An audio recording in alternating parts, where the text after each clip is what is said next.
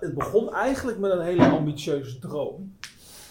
En die ambitieuze droom was om op één dag alle drugsdealers van Utrecht eh, op te pakken.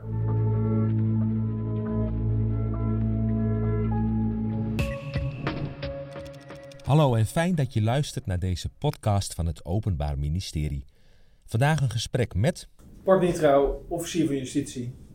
En verbonden aan het uh, programma Straatwaarde. En met. Mariam El uh, en mijn functie is projectleider bij het RIek, het Regionaal Informatie- en Expertisecentrum. En programmalid van het gemeente Utrecht.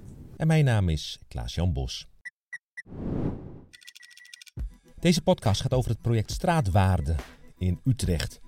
Dit programma probeert simpel gezegd drugsdealers te straffen. Maar tegelijkertijd de buurt waarin die dealer actief is te waarschuwen voor de gevolgen van banden met de drugswereld. Want de sprong daar naartoe is zo gemaakt, blijkt. Ook in Utrecht Zuid.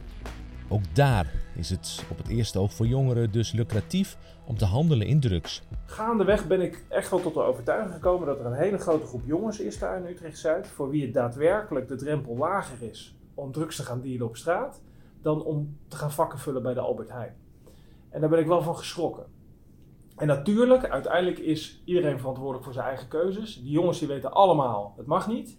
Alleen ja, het is wel heel erg makkelijk om erin te komen en om er geld mee te verdienen. Absoluut. Uh, we komen natuurlijk ook in de klas en daar is Bart ook een onderdeel van. En daarin gaan we uh, het gesprek ook aan met, met kinderen, uh, jonge kinderen. waarin we vragen van, joh, weet je, wat, wat wil je later worden? Um, en vaak is het eerste wat er altijd geroepen wordt, ja, ik wil in ieder geval heel veel geld verdienen. Um, en als zij dan ook opgroeien in een wijk waarin een 18-jarige gewoon in een dikke bolide rondrijdt, dan is dat best lastig. Uh, om uit te leggen dat je er heel lang voor moet dan werken. Dan moet je dus eigenlijk heel snel naar dat geld toe als je dat wil. Exact. Ja. En uh, heel snel naar dat geld is toch wel de criminele ladder in plaats van de maatschappelijke ladder. Hoe krijg je dus mensen van die criminele ladder af en op de maatschappelijke? Het is het project eigenlijk in één zin samengevat. Maar het begint met straffen. In december zijn niet alle, maar wel 16 drugsdealers van straat geplukt in Utrecht. En waar we heel bewust voor hebben gekozen is om, om een hele repressieve aanpak te doen van heel veel dealers tegelijkertijd. Dus we hebben uh, twee uh, speciale snelrechtszittingen hebben we daarvoor uh, geregeld bij de rechtbank. En we hebben in drie dagen tijd hebben we gewoon heel veel drugsdealers allemaal naar binnen geveegd. En die hebben we allemaal op die snelrechtszitting. Maar die waren gezet. allemaal in beeld? Die hebben we allemaal in de maanden daarvoor, zijn die allemaal in beeld gekomen. Hebben we een wat nieuwe manier van, van, van opsporen voor, uh, voor bedacht. Ik ga niet zeggen hoe dat in elkaar zit, want dat houden we graag nog een beetje geheim. uh, maar we hebben uh, heel veel dealers in beeld gekregen. Echt heel veel schrok er ook wel van hoeveel daar dan in een wijk. En welke aantallen moet je dan denken? Ja, weet je, dat fluctueert ook. Het is heel lastig om daar een precies aantal uh, van te noemen, omdat je ook wel ziet dat bijvoorbeeld één dealer die heeft een tijdje twee dealtelefoons, omdat ze altijd ongeveer eens per maand, twee maanden stappen ze over van, van dealnummer. Uh, en soms dan laten ze de een nog even doorlopen terwijl ze ook alweer een ander nummer hebben. Maar je moet denken aan uh, nou, 30, 40 dealers uh, die er gewoon actief zijn in, uh, in, een, in Utrecht Zuid. Dat vind ik best wel, uh, best wel veel. Waar je zicht op krijgt. Hè? Want ik heb niet de illusie dat we alle dealers in, in, zicht, in zicht hebben. Toch, veel dealers zijn gepakt en gestraft. Daarmee hoop je anderen bang te maken. Ja, zeker. Ja hoor. Ja. Tuurlijk, ik had op een gegeven moment, een van die snelrechtzittingen had ik een jongen. Dat was echt een leuke jongen. Ik vond het leuk, le leuke vet. En gaandeweg de zitting ging hij wat meer vertellen over hoe dat nou was gegaan. En zijn verhaal was, ik was eigenlijk net met één been stond ik erin. Mijn rol was vooral het rondrijden van de jongen die aan het dealen was. En om eerlijk te zijn geloof ik hem wel, uh, dat dat zo was. Die auto, die had hij gewoon legaal verdiend. Maar in die auto was wel drugs vervoerd. En dat maakt dat hij juridisch vatbaar is voor verbeurdsverklaring. En ik heb daar op zitting een heel groot punt van gemaakt. Ik heb tegen de politierechter gezegd: die auto moet echt worden afgepakt. Want dat mag gewoon, dat past gewoon. Dat, dat, dat, past helemaal binnen de kaders van, van, uh, van ons strafrecht. En dit is nou echt een signaal naar al die andere jongens in die buurt. Dit is dus wat er gebeurt. Als jij wat bijverdient door een drugsdealer rond te gaan rijden en je wordt gepakt, dan ben je dus gewoon je auto kwijt. Ook al is die met net legaal geld uh, verdiend. Nou ja, dat is, uh, ja, dat is zeker een bangmakerij. Maar uh, ik doe dat niet omdat ik zo'n jongen wil pesten. Ik doe dat omdat er kennelijk een soort van gedachte is dat het een soort van uh, normaal is of zo. We komen tot de kern van het probleem, want met alleen straffen ben je er niet, zegt Mariam. Naast de drugsdealer staat ook een vader en moeder, staat een broertje en een zusje, uh, staan vrienden van. Um, nou ja, en de wijk zelf waar zo'n dealer in uh, zit, maar ook de gebruiker. En die gebruiker moet ook beseffen dat juist hij of zij de drugswereld in stand houdt. Door de dealers op te pakken en hun drugstelefoons in beslag te nemen, krijgt politie en het OM toegang tot telefoonnummers. Telefoonnummers van gebruikers die in die telefoon staan. En die kun je dus op dat moment bereiken. En dat is gebeurd. Via een sms. Met een link, vertelt Bart. We hebben twee varianten hebben we bedacht om ook te meten. Hè, want je kan. Ja. We hebben een soort van speciale uh, landingspagina. Uh, is er gemaakt voor dit sms'je. En we hadden twee varianten van het sms'je. De ene variant was een sms'je wat heel erg lijkt op de sms'jes die dealers uh, versturen aan hun klanten. Die maken reclame. En dat zijn uh, uh, sms'jes die doorgaans uh, niet zeer correct zijn gespeld. En waarvan de strekking iets is met 24-7 bereikbaar en mooie, mooie bollen. dus we hebben zo'n soort sms'je hebben we verstuurd met een linkje erbij. Met daarin de woorden Telegram en Utrecht. Met dus de gedachte dat die afnemers zouden denken... ehm, er zijn heel veel dealers opgepakt. Oh, kennelijk is dit. Kan ik nu iets van online bestellen? Dus dat was variant 1. En variant 2 was gewoon met open vizier. Je, je nummer komt voor in een dealonderzoek. Uh, waarin het dus duidelijk was dat je een sms'je kreeg van de, uh, van de overheid. En tot mijn verbazing klikte bijna iedereen op die links. Dus was er geen significant verschil nee. tussen of je nou het berichtje van de dealer kreeg of het berichtje van de overheid. Uh, ik had het wel verwacht dat er veel meer mensen op het linkje zouden klikken van de dealer en veel minder van de overheid. Maar er was niet, er was wel iets verschil, maar niet significant. En daarnaast was ik verrast door dat gewoon de, um, de, over, de exacte cijfers heb ik even niet, uh, niet paraat, maar de overgrote meerderheid van de mensen die een bericht kregen, klikte op die link. Ja. En dan kwamen ze dus op een speciale landingspagina uh, ja, met verschillende thema's. Uh, verslaving, schuldenproblematiek, maatschappelijke impact van drugs. En dat soort dingen.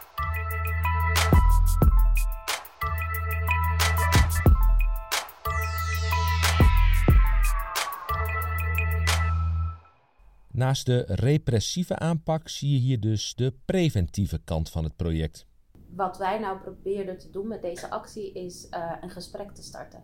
Ik denk dat als je voor het eerst zo'n actie doet, dat je niet echt resultaten mag verwachten. Wij zijn eigenlijk al verbaasd met de resultaten die we hebben ontvangen. We hadden eigenlijk, uh, als ik heel eerlijk ben, had ik niet verwacht dat er één iemand zou klikken op het sms'je. Meer vanuit de bedoeling van het is spam en je klikt niet op spamlinkjes. Dus uh, dat was echt onze grootste zorg.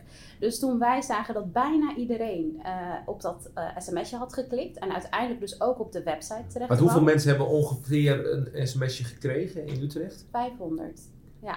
En daarvan zijn volgens mij iets van vijf of tien mensen hebben niet geklikt en de rest De rest wel? wel. Ja. Het is echt heel veel. Ja, het is extreem ja. veel. Ja.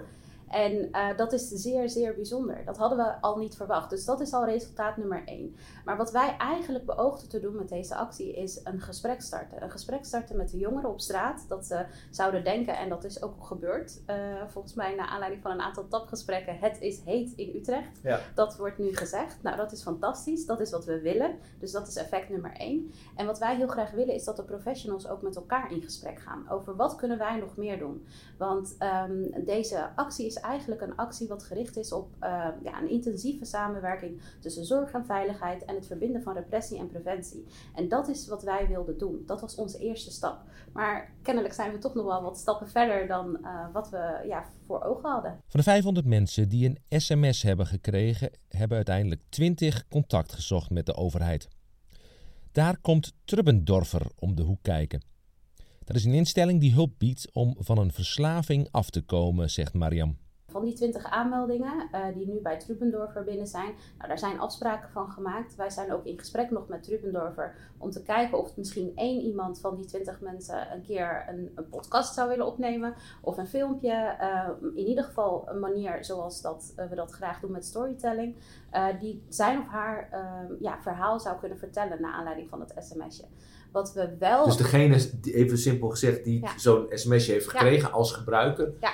Die wel even wil vertellen: uh, jongens, pas op, daar komt het eigenlijk op neer. Dat zien wij heel graag. Ja, absoluut. En zo willen we de website ook vullen met mensen die hun verhaal vertellen naar aanleiding van deze actie.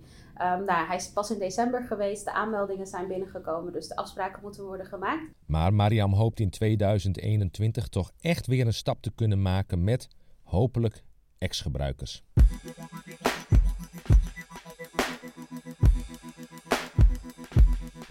Terug naar Bart, officier van justitie.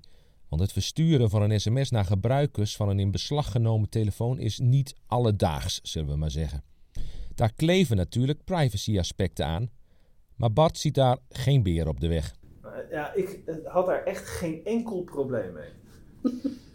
uh, maar er waren zeker mensen die daar wel een probleem mee hadden. Zeker. En, en dat is misschien dan toch weer een beetje mijn, uh, mijn strafrechtachtergrond ik denk, ja, weet je, je doet iets wat niet mag, harddrugs gebruiken, dus dan moet je ook niet piepen als er een keer wat gebeurt. Uh, en, dat, en als je het dan even wat meer juridisch inkleedt, hè, de, zeg maar de, uh, de privacy uh, waarop je een inbreuk doet, dat is zo'n klein stukje. Je krijgt, je krijgt één appje. En we leggen dat allemaal, we gaan niet daarna monitoren eh, iemand helemaal in de gaten houden of zo. Het is gewoon één keer een bericht eruit. Dat is een hele kleine inbreuk. Uh, en daarin speelt in mijn achterhoofd wel. En daar heb ik ook wel eens gesprekken over met mensen in mijn omgeving. Want iedereen kent mensen die drugs gebruiken. En ik ook. Uh, dat ik denk, ja, uh, jij, he, je doet dat voor je eigen plezier. Maar je houdt wel een heel gewelddadig netwerk in stand. En helemaal als het gaat om cocaïne. Dan als je, als je, uh, als je cocaïne snuift, dan heb je, bloed aan je handen. Um, en dat mag er wel wat meer inkomen in de maatschappij. Dus daarom vind ik het ook wel dat je het verdient.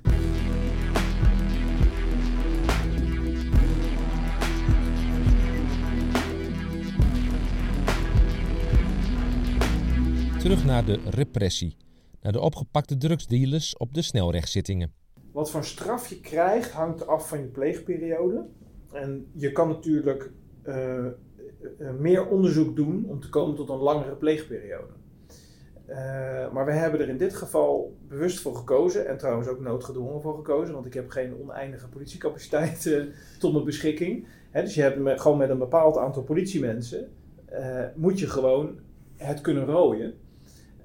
en wij hebben er in dit geval voor gekozen om vooral te kiezen voor kwantiteit. Dus zoveel mogelijk dealers van straat halen. Dus we hebben ons onderzoek er ook op ingericht dat we niet ons best doen om de maximale pleegperiode uh, te bewijzen die er misschien wel in zit. Dus, en, en dat zie je dus terug in de straffen. Dus je moet denken aan uh, pleegperiodes die de rechter bewezen heeft verklaard van ergens tussen de, uh, tussen de maand en een half jaar. En dat betekent dat de gevangenisstraffen lagen tussen er zijn geloof ik eh, één of twee jongens die hebben een gevangenisstraf gekregen gelijk aan voorarrest. Dus dat was een week of twee. En de rest heeft allemaal meer gekregen tot maximaal, dan moet ik het even uit mijn hoofd doen, ik dacht dat de, de hoogste was 10 maanden. En dat is fors, zeker in combinatie met het afpakken van spullen. Het moet zorgen tot een besef dat die criminele ladder uiteindelijk alleen maar leidt naar een gevangenis en het kwijt zijn van je dure spullen. Dus op het moment um, dat zij zien dat hele jonge jongens um, ja, zoveel geld bij zich hebben en, en het gemaakt hebben volgens hen, um, dan is het heel lastig om daarnaast te gaan staan en te zeggen van joh, kies toch wel voor die, uh, voor die baan bij de Albert Heijn uh, voor nu, tijdens je studie. En ga verder studeren, wat alleen maar tegenwoordig geld kost. Um, en ga vervolgens uh, ooit aan een leuke baan komen waar je veel geld kan gaan verdienen. Dus wat je probeert te doen is te kijken hoe de straffen nu uh, zich manifesteren. En vervolgens die straffen ook naar de klas haalt. En dan zegt van joh, dit is wat er dan gebeurt. En die spullen, die mogen ze niet houden. Die worden afgepakt. Daarom vind ik het ook heel belangrijk dat Bart net ook noemde dat die auto wordt afgepakt Hoe lullig dat ook is, maar dat is een goede straf, zodat je kan laten zien dat misdaad dus niet loont en dat je dus wel uh, met een baan wel je spullen kan behouden. Uh, wat ik echt zorgelijk vind bij die, bij die jongens die ik dan zie, is dat die heel vaak.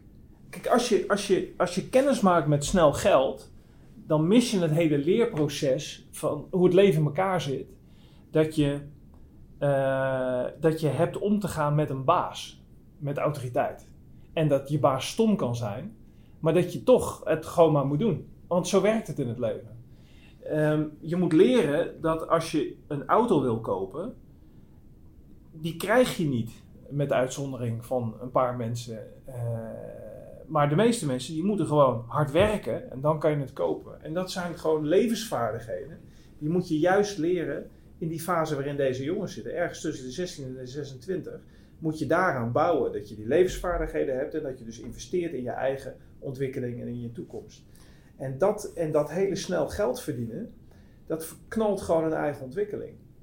Um, en dat zie je, ik zie zeg maar ook natuurlijk criminelen van uh, ergens tussen de 30 en de 40 die erin zijn blijven hangen. Wat je heel vaak ziet is, die kunnen geen relaties vasthouden. Die kunnen geen banen vasthouden. Die kunnen niet omgaan met gezag. Die kunnen niet omgaan met geld. Die kunnen niet op tijd hun bed uitkomen. En ja, weet je, we leven in een maatschappij waarin je dat soort dingen, hele simpele dingen, wel moet kunnen. En dat is, kijk, uiteindelijk gaat het mij niet om dat zo'n jongen zes maanden cel krijgt, want daar wordt hij niet beter van. Het gaat mij erom dat die jongen leert, dit werkt dus niet, dus ik moet het op een normale manier, moet ik deel uit gaan maken van deze maatschappij. En dat de jongens om die jongen heen dat zien. hey, we zagen hem eerst in zijn dikke auto rondrijden, maar nou heeft hij vastgezeten, hij is zijn auto kwijt. Dat is toch wel een hoop shit. Laat ik daar maar gewoon mijn opleiding afmaken en normaal mijn geld verdienen. Tot slot, via social media proberen mensen als Mariam en Bart mensen te bereiken. Denk daarbij aan het account Straatwaarde op Instagram. Maar zit je al in de drugswereld en wil je er heel graag uit, dan is er ook een reddingsboei. Bel dan met jouw uitweg. Uh, jouw uitweg is, uh, is er voor mensen die echt denken van oké, ik heb genoeg van dit netwerk. Ik ben nog niet opgepakt, maar ik zou wel uh, samen met professionals willen kijken hoe ik hieruit kan stappen zonder ja, kleerscheuren in principe. En die lijn, um, ja, daar hadden we oprecht niet van bedacht dat iemand zou bellen. En die is nu tot twee, keer toe gebeld um, sinds december. Dus dat, um, dat is fijn. En die jongens die krijgen gesprekken. Um, en er wordt gekeken van oké, hoe diep zitten ze in het netwerk? Nou, dat is in afstemming natuurlijk met de politie en OM om te kijken of uh, iemand nou wel echt hele heftige dingen op zijn kerfstok heeft zitten. Um, zo niet, uh, en zijn het kleine zaken, dan willen we heel graag met ze kijken van nou, wat betekent dat voor jou om uit te stappen? Misschien een baan, uh, misschien een ander toekomstperspectief, als in, een opleiding. Um, en hoe kunnen we ervoor zorgen dat je niet terugvalt bij die vriendjes? Um, en daar worden met professionals naar gekeken, hoe we dat zouden kunnen doen. Ja. Spannend traject. Ja, heel spannend ook, omdat uh, ja, dit, dit is ook ongekend. Dus veel van wat we doen is ongekend en is nieuw en is pionieren. Uh, en wellicht gaan we hier en daar vast wel keihard vallen. Uh, en dat is ook helemaal niet erg. daar leren we gewoon allemaal van. Geluisterd en denk je, dat jouw uitweg heb ik echt nodig. Dat wil ik. Bel dan nummer 06 279 24 328. Dus 06 27 92 43 28. Dit was weer een podcast van het Openbaar Ministerie. Meer luisteren, dat kan. Volg ons op social media. Op Spotify en Soundcloud kun je alle podcasts beluisteren. Het zijn er inmiddels meer dan 20. Tot in februari.